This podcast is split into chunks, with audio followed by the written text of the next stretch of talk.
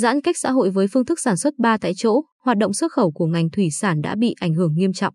Theo khảo sát của Hiệp hội Chế biến và Xuất khẩu Thủy sản, VASEP, xuất khẩu thủy sản sang tất cả các thị trường trong tháng 8 năm 2021 đều giảm từ 16 đến 50% so với cùng kỳ năm 2020.